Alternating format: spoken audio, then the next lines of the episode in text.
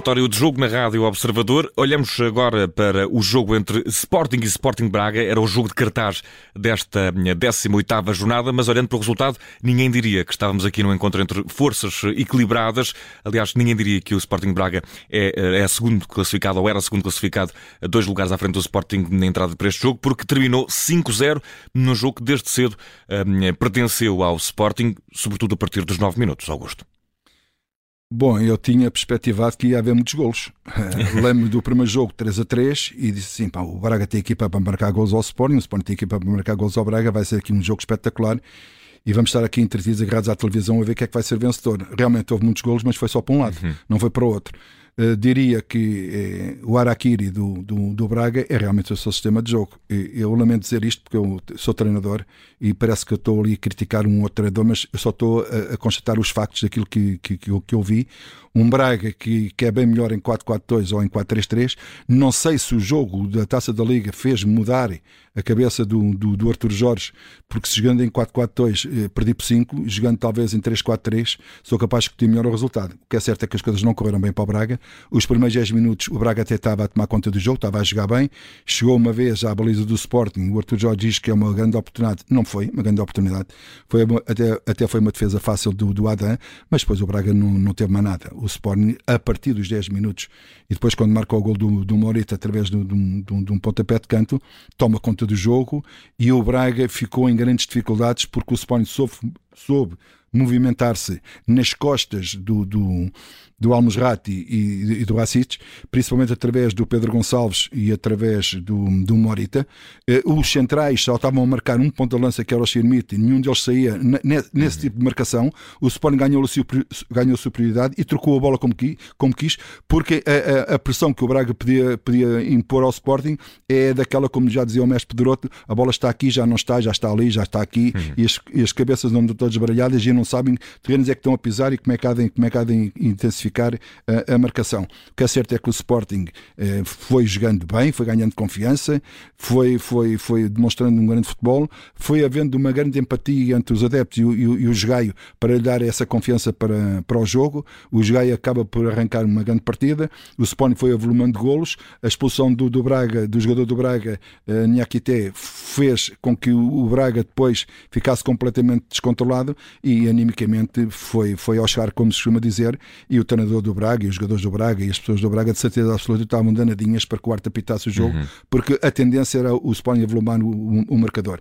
O Sporting soube aproveitar, foi, foi ganhando, foi ganhando, foi ganhando, e deu para ver aqui algumas coisas. Deu para ver, por exemplo, que o Shermit, que era um jogador que eu não conhecia bem, que tinha entrado aos bocadinhos, eu estava muito atento ao, ao Shermit, e vou dizer que eh, gostei muito deste jogador. É um jogador que joga bem de costas para a baliza, é um jogador que de apoio, é um jogador de raça, é um jogador que vai à luta, não tem medo, seja no jogo aéreo, seja no chão, faz carrinhos também para cortar a bola, é um jogador de equipa, quando não tem bola, luta por ela, e é um jogador que sabe se colocar bem eh, quando é os cruzamentos. Por isso estamos aqui perante um jovem que não fez um grande jogo daqueles que a gente diz assim, fez trabalho campo, silencioso, mas fez um jogo que demonstrou uh, porque é que o Ruben Amorim quer, queria muito este jogador e que não queria outro ponta de lança. E, e parece também que o Ruben Amorim tem eh, uma apetência para, por, por, por avançados que, não sendo extremamente excêntricos na, na, nos números e nos golos, acabam sempre por fazer assim uma espécie de trabalho de operário, um trabalho silencioso. É importante também isso para o esquema de uma equipa como o Sporting, ter um avançado que vem cá atrás trabalhar e que luta pelas bolas e que tem essas características. Pois, ela é diferente do, do Paulinho. O uhum. Paulinho é mais técnico, uhum. o Paulinho é mais refinado, uh, mais lento também. Uh, este menino, só porque teve a oportunidade, demonstrou aqui uma fugacidade que, que, que é, que é, normal daquela gente tem poucas oportunidades, mas quer agarrá-las. Uhum. E ele quis demonstrar ali às pessoas e agradar aos adeptos que estava ali um jogador a leão. E, e ele demonstrou isso. Por isso, uh, este tipo de jogadores faz sempre falta num sistema que o Sporting joga para que realmente possa não deixar os centrais adversários poder subir no terreno e poder construir aí o, seu, o seu jogo ofensivo.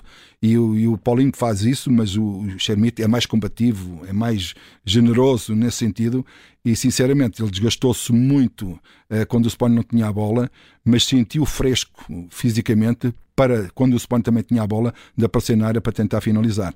Uh, te, acho que temos aqui assim um grandíssimo jogador, precisa de realmente aprimorar um bocadinho mais o seu controle de bola, precisa de passar melhor ao adversário, que ele deu ali um passe para o, para o, para o Pedro Gonçalves com outra calma, o podia isolar o Pedro Gonçalves, ele foi um bocadinho mais à frente, mas uh, as indicações são muito positivas e sinceramente eu muito deste jogador. Augusto Inácio, resta saber o que é que esta noite, na tua opinião, em Alvalade, neste encontro entre Sporting e Sporting de Braga, a contar para a 18ª jornada, o que é que foi mais negativo, o que é que foi pior? Foi o Braga e a sua alteração tática? Eu diria que o mais negativo é a imagem que o Braga deixa em Alvalade, é a segunda vez que leva 5-0 em tão pouco tempo, uh, mas diria que uma equipa como o Braga, que eu sei que é uma excelente equipa e que vale muito mais do que isto, deixou uma pobre imagem em, em Alvalade, principalmente através do jogo coletivo que fez, mas acima de tudo pela pouca intensidade que demonstrou no jogo, em que neste tipo de, adversários como é o Sporting, se não a tiveres, é meio caminho andado para perderes. E eh, no sentido contrário, o que é que foi mais positivo para ti esta noite, Augusto, em, em Alvalade? O mais positivo para mim foi realmente o carinho com que o Sporting, eh, os adeptos do Sporting demonstraram pelo, pelo Ricardo Gaio. É realmente a, a, tentativa de afirmação, e quando digo tentativa, ainda é para provar mais do, do, do e claramente o jogo coletivo do Sporting foi muito bom e por isso ganhou por 5 a 0. Augusto Inácio está feito e entregue o relatório de jogo desta vitória do Sporting por 5 bolas a 0 frente ao Braga, nesta que foi uma noite de muito futebol aqui na Rádio Observador, emissão em dose dupla. Contamos contigo em toda a linha destes dois encontros. É sempre um gosto, Augusto, um grande abraço, bom descanso e até à próxima. Um abraço.